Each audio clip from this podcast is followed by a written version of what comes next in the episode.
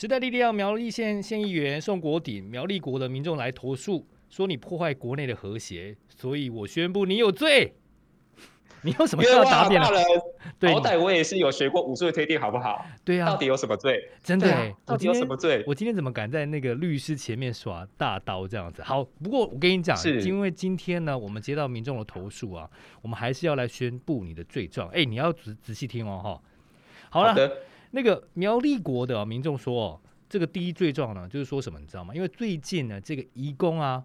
这个不是被你们的苗栗国国王宣布说下班以后不能出来，结果你居然坚守说他们的权利应该跟本国籍民众一样，在疫情期间你还坚持说他们应该享有人身自由的权利，这是你第一条罪状，而且呢你不给他那个县政府台阶下。好，我们要宣布你第二条罪状哦。哎，这我觉得这点有点夸张，觉得这点有点过分。就是你常常揭发县府公务人员违规的事项，哎，你这这个太给太不给别人面子了。第三条罪状呢，就是说，因为你律师的背景呢，常常问到这个局处首长答不出话来，所以以上三条罪状。来，你承不承认你有罪？我不承认，你这是有罪啊！你还没有罪，不给他面子台阶下，还不承认，真的太可恶了。好，这个要听我们待会好好的来聊聊。好，我给你给你简单的一分钟的时间，你稍微先做一下你的辩解好了。好，是，那我就简单的一点点先稍微讲一下。第一点，我认为防疫的需求上，嗯、外国的移工跟本国居民应该一视同仁。嗯嗯。第二点，我们是。所谓揭发县府公务人员的违规事项，那我们认为我们是基于一个议员的监督职责，欸、我们帮全民来把关。可是你是在苗栗国，你不要忘记啊，你在苗栗国，你们是那国的法律跟别的地方不一样，你小心一点。好，继续继续。好歹我身为苗栗国国民，苗栗国法律我应该也略懂略懂这样子。好，第三个问题就是说。这个第三个问题，到常常问到局处首长答不出话来。好，这个待会我们可以好好聊聊是什么样的一个状况。不，我真的觉得你真的太不给了别人面子。我跟你讲，就是人民告解是就是这样的，就是人民认为你有罪，你就是有罪，你不要讲太多。好，我们接下来跟你讲，就是说，好，我们简单来介绍宋国鼎这个苗栗县县议员，他真的很了不起哦。我们先来介绍一下他，他是这个中正大学这个劳工关系系跟法学系的双主修，然后另外呢，他也是中正大学的法研所硕士，而且呢，他曾经经历过这个官场工人的义务律师。最特别的一个呢，是他是他现在目前呢是。苗栗县的时代力量的县议员，不过呢，本来有两席，现在变一席，所以他是人称的这个时代力量苗栗县的这个啊苗栗国的孤鸟县议员，是吗？现在是孤鸟、啊、国民代表这样子，啊、是现在只剩一人，国民代表这样，所以你们那国民代表。好，那我们就要开始来问你了哈，我们来开始来拷问你哈。哎，好，我们来问一下，就是之前。你知道吗？人家说念个这个中正大学哈，念个劳工关系系，其实这个劳工关系系，听说你们有四大主业，就念完一个劳工关系系已经很困难了，就你还双主修。哎，你们这样子劳工关系系跟法律双主修，总要修几个学分啊？呃，两百五十几个学分，两两百五十六？两对对对，我我听错了吗？两百五十六，双主修要修到这么多？对，因为等于是说你原本的科系的学分你都要修完之外，你还要去把法律系的。必修的学分都修完，然后你如果有一些你认为你想要去上的这个选修学分都要去上，不，这太夸张了。哎，一般一般学分不是一百二十八到一百三十二大学学分，你这样两百五十六，你根本就是上课都在都在读书啦，你这样子。干嘛？你你要念大学就是为了要读书，是不是？人家说大学就要让你玩四年，就你这边都都读书，是不是？我把握大学学生生涯，不是这个部分要听这个部分，我真的好好辩解一下啊、嗯。很多人听到说双主修或者是这个，对啊，就书呆子，那儿的那儿的那儿的这样。哦，你看我像一个书呆子吧，是不是？我等下我们再讲。Okay, 这个后面有很精彩的这个部分啊，我们等下要讲。这个有听到这个，因为他说他的听众朋友们可能从这个听的这个声音，可能听不到宋国鼎。律师他到底长什么样子？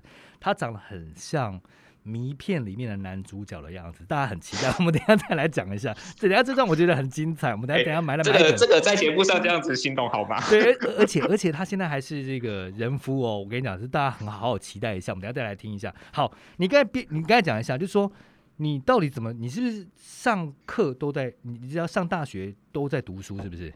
你这样子浪费了大学时间呢、欸？跟大家分享一下大学的生涯了，或者也作为一些这个两百五十六都在读书啊。目前这个可能在大学就学同学一些经验参考。其实我过去有一段时间曾经在这个这个大学任教啊，担任兼任的这个讲师的状况。啊，那那包含我们自己求学过程的学生的经验，包含我们有时候有一些学生的经验，我们会发现，其实目前我们很多的这个高中生在进入大学之后，并不一定真正知道自己想所学，想要往哪个方向走了，哈，想要念什么样的书的状况。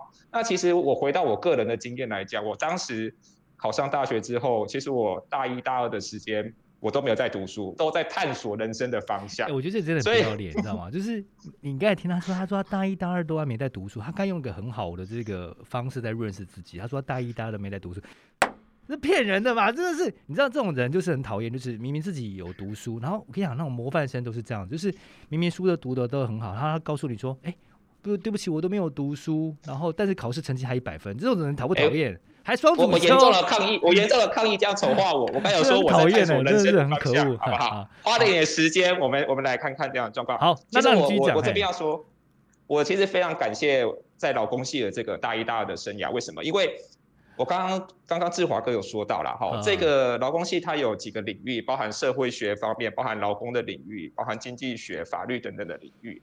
然后，其实我们就可以比较多元的去看这些这些未来学门的发展的方向。嗯嗯嗯、那当时我可能在这个过程中，我发现，哎，我对法律有一些兴趣，然后我花点时间去旁听法律系的课，这个对我未来人生的发展其实是关键。就是顺便就又把这个，你看，顺便又劳工系就念完了，顺便又把法律系又念完了，是是这样的意思吗？老实说了哈，后来这个真的开始双主修之后的学生生涯，真的是还蛮辛苦的一个状况。嗯、那我们包含到了期末考的时候，这个常常就是我们都会到图书馆，我们会发现，哎，明天是圣诞节，今天晚上在图书馆的阅览室里面还坐着法律系的学生，啊，你仍然在看书。对，那我当然在里面啦、啊，不然我怎么会知道有没有人在念书？哦、那还好，这样状况，还有女孩在念书这样子。对，我当然很认真，是不是？啊、我还以为不要再说我还以为就是你那种很讨厌的人呢，就是。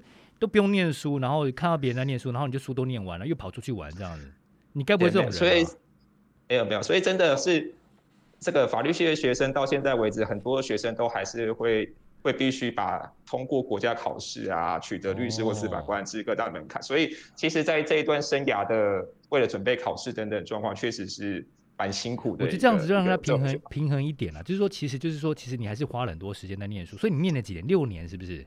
我念我大学生涯念了六年，就双主修的时间，所以你念六年这样子。所以我在这边其实我用一个学生过来人的身份，就是说，哦、我们去看到这个东西的时候，我大家可能觉得花多了一点时间，但我觉得我目前觉得对这项投资对我来讲是是很重要的意义，因为它让我有一点时间去看看人生未来要往怎么样的走。然后我们我们我们训练自己想练的东西。我真的听，我这边讲这个东西，我这边辩解一下，我都觉得很讨厌的，你知道吗？明明就是已经，你看他又念了这个劳工关系，又念了法学，其实两个都是在社会专业上面来讲非常好找到工作的职业。他还说他在人生摸摸索人生的方向。好，我们还没有听到他最讨厌的地方，就是觉得应该被判有罪的地方。哎，等下这一今天这一集是来丑化我，就对，要丑化你，一定要攻击你哈。好，我们再来讲一下。你是不是马上又读了这个法学硕士，而且听说花没多久时间就已经考到了那个律师执照？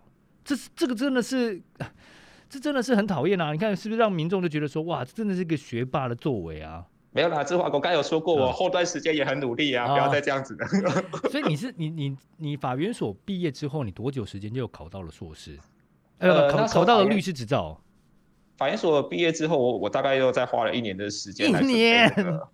律师的考试，我跟你讲，你这个真的听，如果听到很多法律系的学生他们在听的时候呢，就是他们一定会觉得很气愤，就是马上想要摔掉旁边的手机，就说那有人这样就花了一年多时间就考上了这样子？不要这样，手机很贵，赶快打好这样子的状况。我必须要说，就是。哎，这边又要说说一点正经话，是不是？哦、每个人人生的路不一样，但是重要的是知道自己在做什么。不过你真的是人，是你这是乐色话。我觉得你真的真是就是人生胜利组，就是你看嘛哈。好，我们双主修练了六年，然后硕士法研所是念几年啊？两年还是三年？法研所一般，法研所一般大概都会念三到四年左右这样状况。哦，所以你念几年？我念四年，哦，四年，花了十年的时间在这段时间，还是扎扎实实的，扎扎实实。但是但是后来还是比较顺利，就是一年的时间就考上了那个律师这样子。那不过我们后来还是要了解一下，就是说，哎，好，你既然有这段经历了，可是我们要聊一下，说你到底怎么？因为你念的是劳劳工关系，可是我有点蛮佩服你的哈。虽然说今天一定要控诉你，但是我觉得有点蛮佩服你的啊，是不是已经被我说服了？对，有稍微有一点。不过我还是要讲，的是说有一点，我觉得还蛮佩服你，就是之前我们不是传出这个官场工人案吗？你是不是之前还去当过他们的义务律师啊？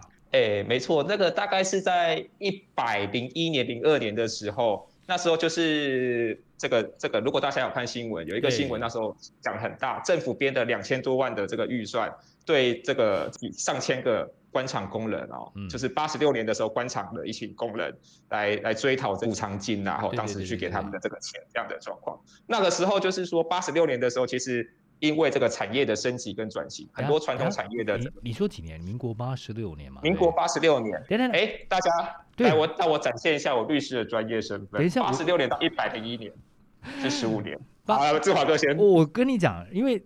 你们如果真的有到，你们有机会的话，上一下这个国鼎律师的脸书，你去看一下他的照片，他看起来就是二十多岁的那个脸孔。可是你看，听他刚刚这样讲，官场工人是八十六年了，所以你看他，你真的没办法想象他他到底现在多多大？因为我现在想到有点嘴巴有点这个打结了哦。他现在看起来就真的像二十多岁，可是你实际上，哎，你你到底几岁啊？我我四十了，四十岁啊。你真的看不出来，欸，想不到你资历这么深厚，所以你你说你官场工人八十五年的时候，你就已经替他们在服务了。没有没有没有没有，志华哥八八八十五年的时候，我也还在念高中啦。哦，吓死我了。那我我是说，他们那时候开始，因为领了一批这个被官场在八十五六年发生，哦，然后政府拨了一笔钱给他们，因为他们上街头抗争，政府希望说，嗯，你们不要再抗争了，可以回家去了。嗯，结果到了一百零一年，过了十五年，十五年，政府突然又说。你的钱要还，十五年有什么意义？就是民法上面所谓借贷的消灭时效。哦，最后的追诉期就对了。对，所以这个突然政府来告他们说，我十五年前是借你钱。哦，那你听得下去吗？当时这些工人，哦，几千人上台湾街头抗争，哦，对，他们回家去了。十五年之后，你告诉他们，当时政府借你钱，我相信志华哥一定也是站出来的，对不对？没、呃、没有，我跟你讲，没有你们热血啊，就就可是你你真的是出来帮我们打官司，没有拿钱哦。他们都被人家追讨钱，都拿我，我们还怎么跟他拿钱？这当然就是说，没错，当然这个就是你得做北港了，对啊。这个这个就是说，我觉得透过这个这个案子，我也是鼓励大家，就是说，像这样子的一个一个社会案件，我觉得如果有机会站出来的话，我们为这为为这些人一起努力，一起发声。我们我们后来是不是？也可以，也可以从中可能可能自己获得更多啊，可能等等状况。你丢了，正向鼓励，正向鼓励。我我我跟你讲，我我我之前当记者的时候，我也是这样的，就是说我当记者，就算没有拿钱，我也要报道揭发社会不公平的事件。不过我跟你讲，人讲台语有一句话的叫什么在嘛？够虎揍嘛，够霸道，你知道吗？可是你你你你真的这样子，我真的觉得有点不行。就是说，你做了，你你帮他们打了几年的官司都没收钱。没有，其实这个案子后来大概大概过了，就是一开始都不是很顺利，然后因为很多法院都把它移走，可是后来过了一两年左右的时间，其实这个案子陆陆续续都出现转机了，就是说这个开始被认为是一个所谓的公法事件，这个讲太复杂，总而言之，法院就认为说这些钱是政府补偿的，对，对，所以后来不用还。但是你你之前你之前也花了很长一段时间，就是义务帮他们打官司，我我们好奇的是说你到底。花了多长时间没有帮他们收费，然后来打这件官司的事情？花了多长时间？我必须要说，在这个过程中，我们要当他顾肚子。其实我们确实还有是有必须要去接其他人的案子，对，接其他人的案子。但是回到这个观赏案的本身，我那时候其实印象很深刻，因为那个时候其实是我第第一年刚职业律师，刚当律师然后的第一年。哦、那那其实后来因为观赏案爆发之后，我从原本事务所离开了。然后，然后一开始离开的时候，我就我就加入这个官场案。嗯，那大家要知道，在事务所印印状纸、印这些东西是什么？事务所列表机。在家里是用你那台小小的镭射或喷墨印表机。所以，比如说有时候要这个在苗栗有四十几件案子，有时候我印到印表机都过热了，我状纸都还没印完，真的这样的状况，为了拿去法院。对啊，这是那时候一些小插曲。所以，所以我觉得这个案子后来也是让我就是学到很多东西。但但学还是没有赚到钱啊！就是你花了多长时间在帮我们做这件事情？是来前后一年多的时，一年一年多的时间。所以你就必必须就是说热血去帮我们做这件事情，然后其他需要生活经费就接其他的小案子这样子。对啊，你有点比赛啊？怎么可以这样子？我跟你讲，你这样子是做一个很坏的模范。那其他律师都会像你这样子的话，他们怎么养家糊口？所以你还不承认你有罪？对啊。做了一个坏模范。好，这个 你奇怪怎么变成我要被你说服了这样子？对啊，这太可恶了哈！好，不能这样子哈啊！不过我们还是替这些官场工人很 感谢你了。好，另外一个部分的话，我们就是要聊到说，你现在哦当了一个县议员，而且你现在是时力时代力量在苗栗县的唯一一党议员嘛哈。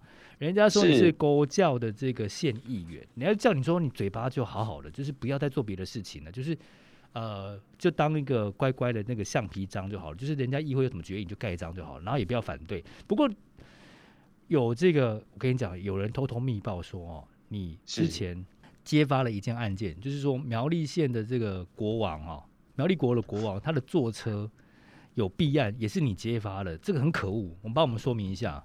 这个这个事情其实我觉得相当的离谱啦。来，这个事情其实大家知道，我们目前刚刚所谓的苗栗国的国王啊，苗栗县的县长坐车是什么？嗯、是一台非常豪华的救灾指挥车。救灾指挥车怎么会？这台这台车的市价高达你你你讲错了吧？怎么可能会是救灾指挥车？应该是一般的公务车吧？对不对？就志华哥，所以我们的国王很重视县民亲力亲为，每天都要坐着救灾指挥车上下。每天是指挥救灾吗？每天对对对，我不相信每天坐这个车。好，你不要污蔑我们的那个友邦，我们的国内国。啊，这个其实离谱的是什么？来，救灾指挥车当时呢，消防局去跟这个中央申请一笔经费补助买救灾指挥车。嗯，救灾指挥车买下来要什么？就在用上面，对，上面会写着，比如说台北市政府消防局。对，然后上面会有这个凤凰标章消防车的，对，或者或者警示灯。警示灯买回来他，对他买回来之后呢，现在是。对啊，现在是谁要做？县长要做哎、欸，嗯，那你那你县长这些东西变成坐车之后，全部涂光光，涂光光之后，你还觉得他是一台救灾指挥？你乱说，你不要击溃，你不要击溃我这个对这种 县长的尊崇，对对对，国王的尊崇。这个国王在我心目中就像那个高山一样高，你知道吗？我对他的尊敬就像那个深沟一样，那个海沟一样深。你不能这样乱讲，我我这里所以我要控诉你，你乱说。好。给我拿出证据。这个证据就是在于后来谁发现这件事情？国税局发现这件事情，他说：“哎、啊，是你哦，没有，我是说国税局他们叫他补税。哦，那但但是苗栗县政府说，我这个确实就在指挥车，虽然没有那些东西，嗯，虽然不符合法规，我就是叫他就在指挥车，我说了算。然后对国税局说，那我按呢，然后苗栗县政府居然去去告了国税局，嗯，说你要我补税是不对的，对啊，所以我们才会在。我们才会特别在议会里面把这些事情说出来，然后到底他是这个救灾指挥车，县长居然还说，因为他是县内最重要的救灾指挥官，每天都要做着救灾，每天都要救灾。那我就对，那一样啊。今天的今天苗栗县发生了这些疫情的冲突的时候，救灾指挥官在第一时间，苗栗县当时爆发开始两位数疫情的时候，那我们的救灾指挥官就开了那，可能车子是还还没开到，这样是不是？哦，就是要 就是第一时间记者会审议的。哦，所以他去。那这样子好了，我们来来问一下，就是说，如果他今天去参加这个开工仪式，或者是县政府的农业记者会，他是开哪一台车去？他都是这一台车啊！哇，所以他今天就是开了这台救灾指挥车去参加哦。所以相亲，这个离不离谱？居然说我揭发这个东西是有罪的？啊、对你真的有罪，因为你真的不懂。这个你不懂得这个国王的辛苦的地方，他就是一车多用，你知道吗？就是不该闲置，哦、你真的是不可以这样子。所以他开了，好，我们来整理一下，就是说他开了那台救灾指挥车，上面没有警示灯，然后没有救灾指挥车字样，没有凤凰标章，然后然后再补一点哦，呃、所有的所有的经费可能会要从这个消防局来核销啊啊是哦，当时在对，因为救灾指挥车用嘛。很聪明呢，那那你不过你有说一点，就是说国税局课他税是怎样？是说不用课税吗？还是怎么样？因为原本如果是救灾指挥车进来，国税局的税可以会比较减免的状况。嗯，嗯，结果国税局后来发现这台车没有疑似啦，哈，有疑似没有拿来做成救灾指挥车用，要他补税。对，所以苗栗县政府还跟国税局。还去告了国税局这样的一个状况。好了，我们还是要正经一下啦。啊、就是说，那目前这这桩案件现在怎样了？就是说，因为其实我们一般的理解，这种救灾指挥车一定要是猪肝色的红色嘛，深红色。它是红色，颜色没有变啊，这个。呃、但是对，因为可能红色跑车比较拉风。哦、它是红色，它是鲜红色还是红色？它就是原本涂装进来的这个红色，它只是把灯跟这个哇哦，它是跑车红啦，它不是像那种猪我们印印象中的救灾车。那个要租。哎，朱老师，我可能这个到底每个人对红的定义是什么？我我改天我我我邀县长去上你的节目，你再看一下他的车。哦，哎、呃，我对对，我也很好奇，他那台那个救灾指挥车是跑车红还是那种救护车红？不过你刚才讲的是说，他目前我们会正经一下，就是说他现在这台车子啊。现在目前他跟国税局打官司的后续状况大概怎么样？后来当然这个最最后面的结果到了最高行政法院，还是认为说他确实没有作为这个救灾指挥用他补税啦。哦，是，但是他目前我们的国王座驾仍然是没有换啊，好，没有换，所以就是最高法院的错。没有，不不不不不不，因为我们的国王刚刚刚刚志华哥有说过，国中国的 情况之下，国王当然有国王行事的风格，好不好？等等等，我一直我我请教一下你们那个你们那个苗栗国的最高法院是？是你们那边的吗？我啊，我们我们我们的司法权还没有到，还没有还没有独立的司法权还是要到台北的。哦，对啊，你们那边的哦地方法院，然后最高法院。地方法院，然后高等法院，高等法院，然后最高法院，然后最高法院。对啊，最高法院不是在那个司法院那边吗？对啊，对啊，对啊，它是行政法院。哦，吓我一跳！我想说怎么还在你们那边？我想说你们那边有最高法院，那真的是一个国中国了。总而言之，它跟国税局这个诉讼争议是在补税的这样事情上面了。哦，所以目前我们的台湾国呢，目前还是有对它进行课税的动作，就对了。没错，但是我们这边其实也也也也希望这个。这个县长能够让救灾指挥车真的回归到他救灾的使用，能够，因为其实还有一个重点就是救灾指挥车这个东西排挤到了什么？排挤到了到底消防局预算有没有在？对，有没有在消防该用的这种物资上面？对对对，其实这个东西我们还是希望他去重视这件事情。大家应该去看一下，哎，你这这样子讲起来，突然让我想起来，就是那《火神的眼泪》那部片，就是很多消消消那个就是很多消防预算的不够啦，器材没办法买啦，然后。很多这个补贴都没办法给他们了，我觉得这个东西应该是好好的要，嗯，好不能说要来关心的啦，不能说不能说不能说哈。不过不过你刚才讲到一个重点，我跟你讲，你们都不能这样子，因为有一点叫说，你们那边有一个重点叫我说了算，你知道吗？就是说政府哎，你是说宪法吗？不是。不是，对对对，你们苗苗栗国的宪法，就是说你们不能说，呃，法律规定怎么样？有一点叫做我说了算，怎么说呢？因为你们这一次很厉害，我觉得苗栗国有一点很厉害，就是你们的防疫工作都追在最前面，就是你们那边还宣布了一个叫做，你们有突然有宣布一条行政命令，叫宣布准四级。就是，哎，我觉得这个很厉害哎。然后我们等下你，请你帮我们讲一下，就是说宣布了一个准四级之后，你们还颁布了一条法律，啊，应该是行政命令啊，就是说现在疫情期间，外籍移工都要被除了上下班之外哦，都不能都不能出去，只能关在家里，就是关在居住呃居住的房间里面这样子，然后为要维护国民健康安全。可是这个。人家都说这个国王宣布的政策是对的啊，你干嘛去反对人家？你你不能这样子，因为这个是国家的这个政策，要维护国民的健康，对不对？你干嘛主张他们可以跟我们一般国民一样，这样子可以上下自由，这样可以一般下了班可以出来买东西，这样子不可以这样子。来，这个这个我真的好好的来辩解一下哦。第一个准四级的部分，其实防疫的工作大家都说同岛一命。这个中央有中央一定的步骤，但是只要中央喊了二级，他就说他要准三级；嗯、中央喊了三级，他就要准。超前部署你不懂啊？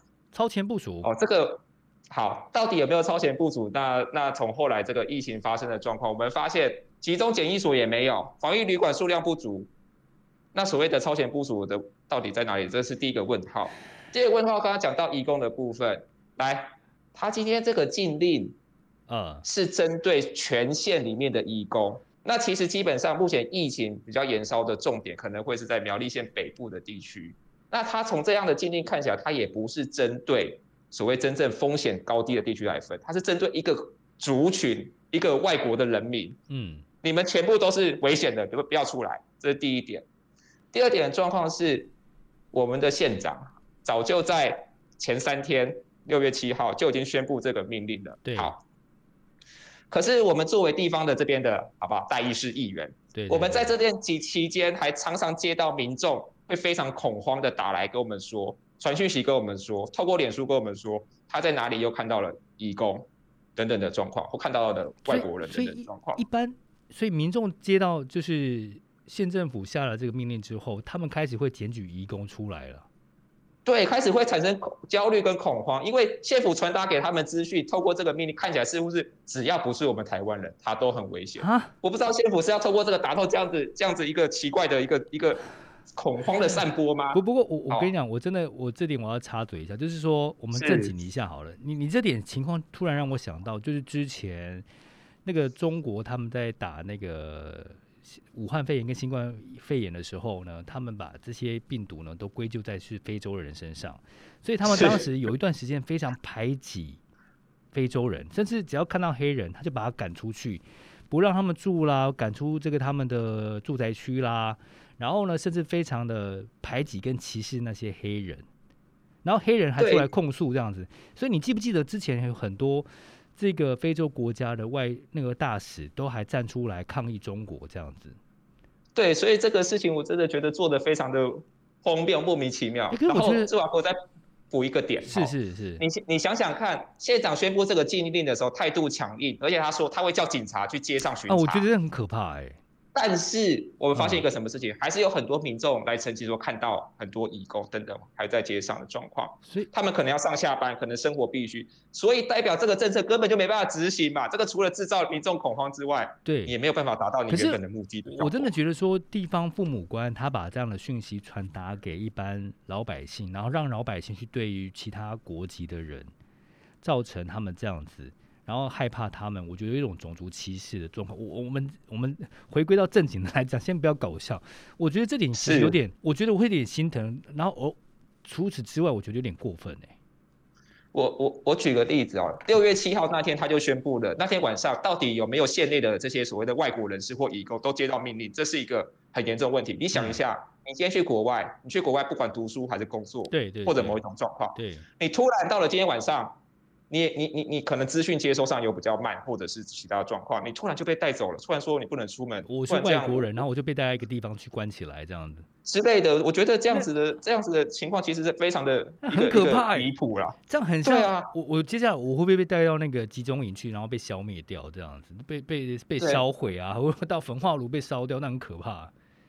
所以这个事情，志华哥，你能不能站？你你都要回到正经的这个事情，我们一定要站出来的。对，对你们啊，哎，嗯，好，好像 不是，我今天要站在那个苗栗国的这个控方的立场。对对对，是是不过不过我们还是要聊一下，就是说，呃，正经的来讲，就是说，简单的来说，所以现在苗栗县部分的国民，他会不会对于这种外国移工来讲，他会不会有产生，就是说，一看到他们就等于病毒这样子，就等于恐慌？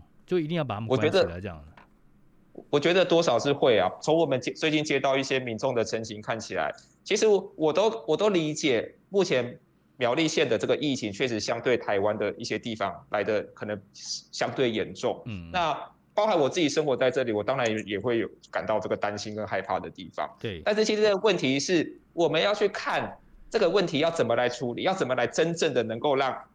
移工的环境变好，能够分流，能够降载，能够当不要变成社区传播，而不是把他们全部捆成同捆包关在一起嘛？嗯、这样子无助于问题的解决啊。不过以你是一个地方代议士来讲，就是说民众要求的，你必须要替他们如实的来传达。就是民众他现在目前觉得说，呃，他被县政府这样的命令，有点像是宣导成就是外国人等同于有可能是染病的高风险族群。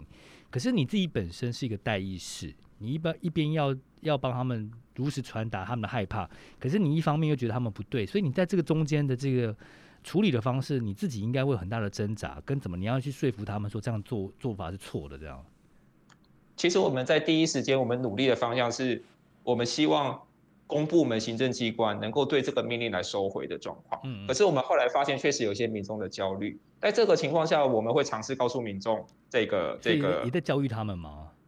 也不能说教育啦，就是说我们应该共同找到一个比较好的防疫方向。我通常会告诉他们一个例子：今天今天所谓的苗栗里面的这一个政策，包含了家庭照护工或者是医疗照护工，也就是那些在在跟你一起生活在台湾人家里面的这些人。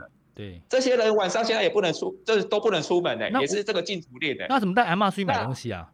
我我阿妈要吃饭呢。阿妈要买菜啊，我要照顾他们呢，也不行。对啊，所以所以你不觉得这个这个第一个，他跟这个台湾人民一起生活，他的风险性跟这个同住的台湾人民应该是一样的。对。第二个，他本来就是要来照顾这些可能有一些必须外出需求要协助他们，他现在也不能出去了。你讲的是实际执行面的部分，这样子。对，所以我要讲的回来就是说，其实民众有这么荒谬的事情也看得出来，嗯、这个政策根本有他的问题。对，我们也不能看到移工就开枪啊。对。不过我们讲到观念的部分了，讲、啊、到人权的部分，那你到底觉得这样子有没有问题？因为现县政府觉得没问题，因为最近不是中央说他们不能这样子，县政府还是执意要执行嘛。可是你到底对县政府，你觉得有没有问题啊？我们其实从这个禁令到现在，我们已经公开呼吁过好多次了。哦绝对不能够这样子做，这样子其实有刚刚讲的，它无助于问题的解决。而且我这边也特别提到，其实苗栗已经有一群青年发起联署，嗯，就早上为止已经超过一千七百人，希望县长要赶快把这个命令收回。所以你们你们那一区的有一些青年的反抗势力，就是觉得这样做是不对的，这样。对，苗栗国也是有反抗军的，谢谢。要这样子吗？要这样子，有点像是那种三指那种我们讲的这个呃那个饥饿游戏里面的。自由自 自由的那个手势这样子，哎、欸，不错不错，哎、欸，不对不对不对不对不对，你看我刚刚太激动了，有没有？连那个镜头都被我扯断。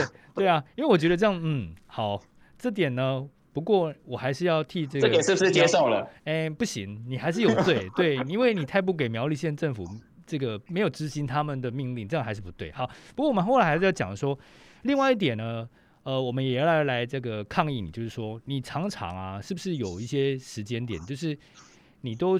咨询你把这个法令都看得很熟，所以你常常会让一些这个县市首长啊，这个咨询的时候答不出来，这样子。讲到这个，我我们会发现，我们一开始给我们描述一下现场的状况大概怎么样我们？好好奇哦，那个那个场景大概怎么样呢？我们刚开始刚进入议会的时候，可能这个议会的官员呢，习惯过去这个模式，就是他可能还会跟你做一些回答。哦，我们我们之后来发现久了之后呢，因为我们从他们的回答，以刚刚这个救灾指挥车为例。他其实张上次的回答就是打到后来都是绕不出来嘛，因为他无法解释为什么是救灾指挥车，又不用装救灾指挥车法规上要的配备，但他又说他是袖带指挥车，那他又无法解释为什么后来他还是被被要求补税用，然后这个逻辑上都没有办法说得过去。那后来我们会发现我们在咨询的时候，他可能开始用了我不知道，我不清楚，我不是念法律的，没有你熟，连这种回答都有听过，他说。哎、欸，好棒啊！我跟你讲，这种东西是我们在那种立法院跟那种台北台北市议会跟，你知道我们跑记者，我们去跑党政记者，我们一定都要守在那个市议会里面听质询。哎、欸，如果这种东西答出来的话，我跟你讲，这变成全国新闻了，你知道吗？你可以想象一下，那个譬如说警政署长，你问他说什么东西，他答说我不知道，我法律我没有你说。哇，这真的太精彩了，这怎么可能？哦、你们那边会发生这种事情？没错，他就直接真的这样回答我。我不相信，这个真的会发生。欢迎欢迎来看苗栗县议会的这种、欸。所以你们苗栗，你们苗栗，你们苗栗县议会有那种像那种国会开放国会那种录影吗？有，现在都有直播了，都有直播，也会，哎，后也会随选的一个状况。各位观众朋友，你一定爱来看啊！你讲这太精彩了，我觉得真的太精彩。来，我们刚刚，我们刚刚，我们刚刚那个咨询的影片，就是我们的教育处的处长，真的吗？回答我说。他说：“议员，我不是念法律的，我当然没有你熟，或者是就是你问我法律，我也不清楚。”哎，好好好好，我要跟你要放在我们脸书上面，我要跟你要这段连接，我们要摆在这集节目的那个。节目资讯我觉得太好笑，这真你的认真，这是真的吗？当然是真的。好，我们句句属实啊，大人。好，不过因为你太诚实了，所以这个还是有罪哈，我要判你的罪 状。啊、好，因为因为我们现在啊节目的关系啊，我们要讲到最精彩的部分。好，是。那其实我们刚才讲说这个呃，我们的国鼎议员呢，他。就是在议会上面敢讲敢冲，为人民来解决福利，这样子完全不顾苗栗国的形象，这个真的太糟糕了。他有点最厉害的，呃，应该最糟糕的是他的长相。那个听众朋友们，如果你现在哈如果有听的话，我我来描述一下他现在的长相好了。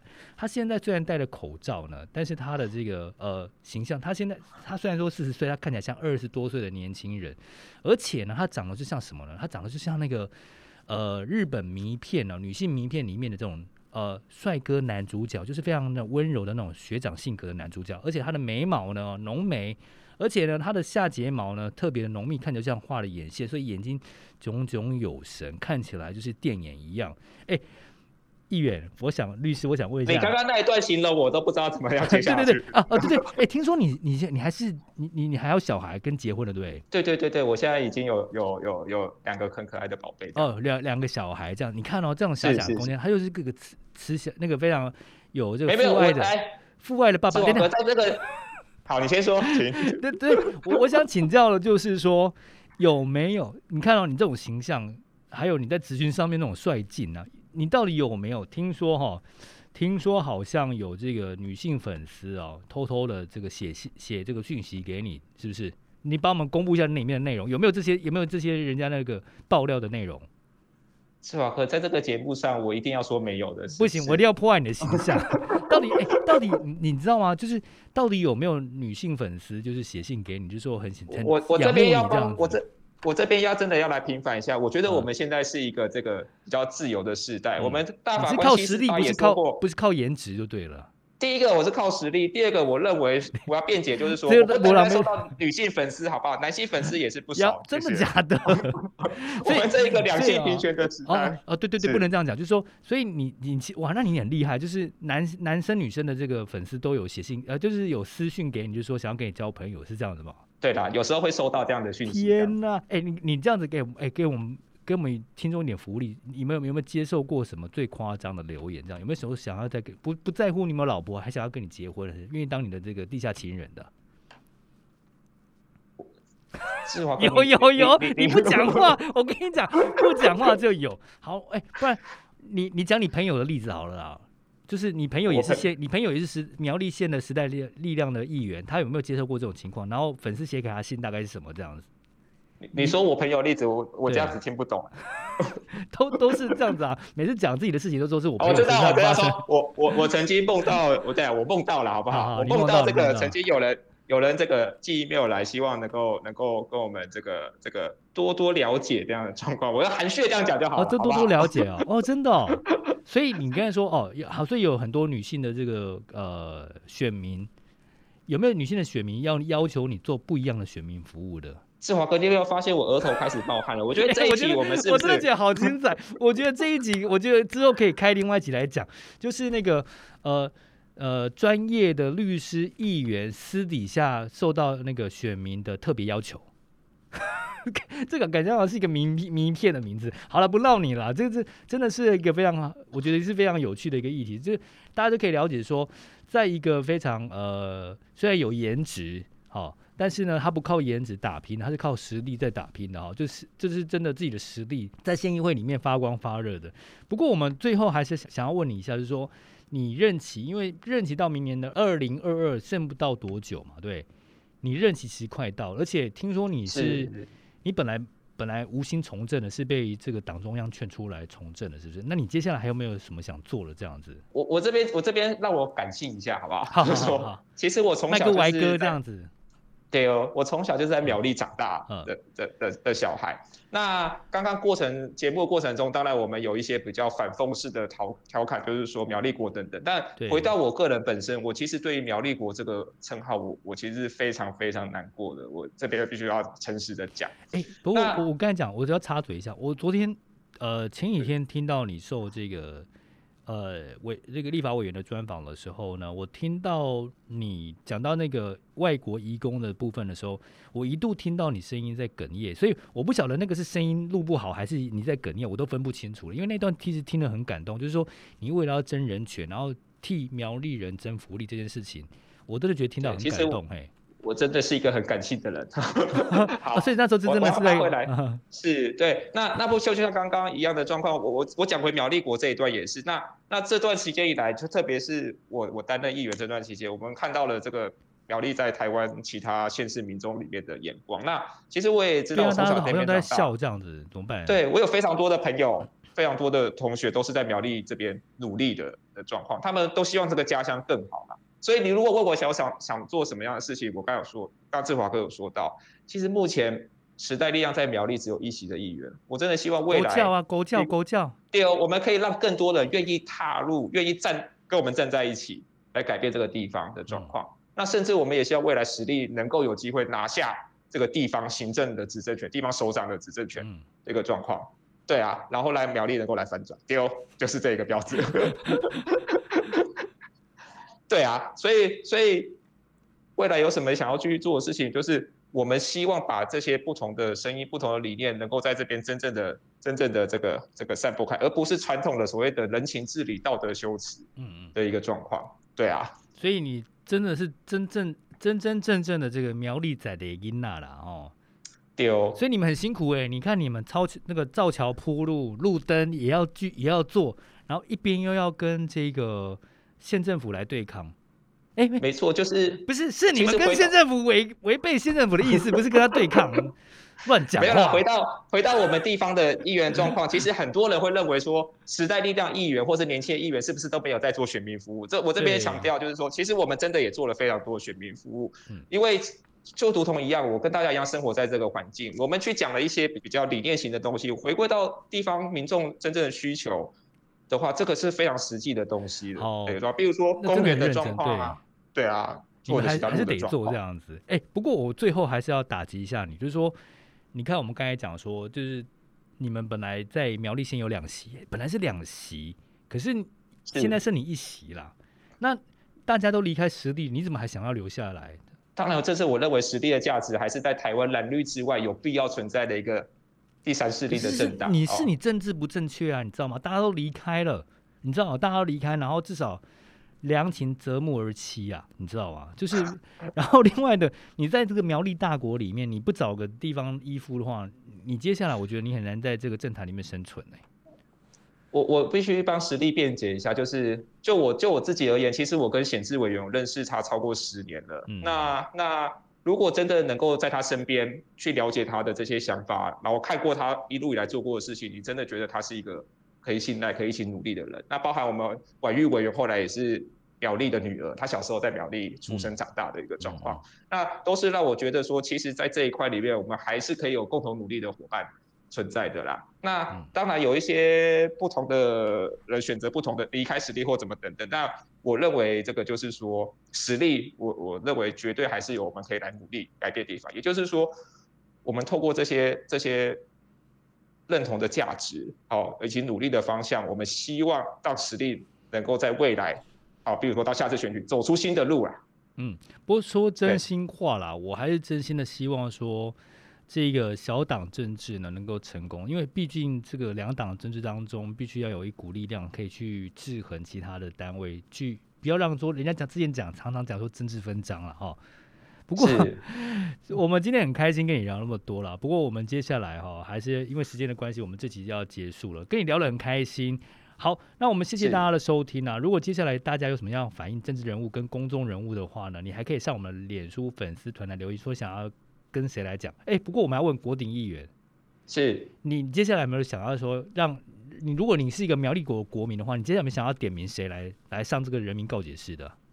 如果可以的话，我希望能够邀请。你不能乱，你不要跟我乱讲啊！好，你说苗栗县长，好吧？徐耀昌，我都知道你会讲这个，真的是。好，我说，我我其实是希望能够给他给他一个机会啦，好不好？我们能够来用 Podcast，我们能够来用不同的沟通平台，然后不要让大家觉得我们是在制造这个鸿沟。其实我们一直很希望能够有实质上对话。比如说这一次疫情发生，很多人觉得说我们在说他不愿意站到第一线，不愿意。不愿意直播等等，但我觉得这都搞错重点。重点是他有没有愿意把这些资讯跟民众来做一个交流跟反馈的一个状况。那我觉得透过这个这个我们这个公开点名，好不好？是一个很好机会。我也很期待能够在 线下来节目看到我们的县长能够跟志华哥是不是来来做个，我们来努力努力来邀到这个县长这样子。我们希望可以来，让他来非常期待。希望他可以来来节目当中哦，跟我们来讲一下他的政策的这个部分，这样子。不过我到时候一定要恭维他，为什么呢？因为他是国王啊，那他就不是用有罪的身份来接受。他无罪，他怎样都无罪。你怎么这样子？你不要害我，真的是。是是是。不过最后我们要宣布这个审判结果哈，我们要宣布准备听罪了哈。宋国鼎律师，苗栗县议员，我宣判你还是有罪。为什么？啊、是因为颜值太高。太像迷片的男主角，然后男性、女性粉丝都爱你，娃娃脸太帅了。好，你还是有罪。奇怪，这个有罪怎么跟原本指控都不一样，是不是？好，这真的不一样。好，我们非常谢谢大家的收听，希望下一次呢还有机会可以跟我们的国领议员来再聊天。谢谢大家，拜拜，拜拜。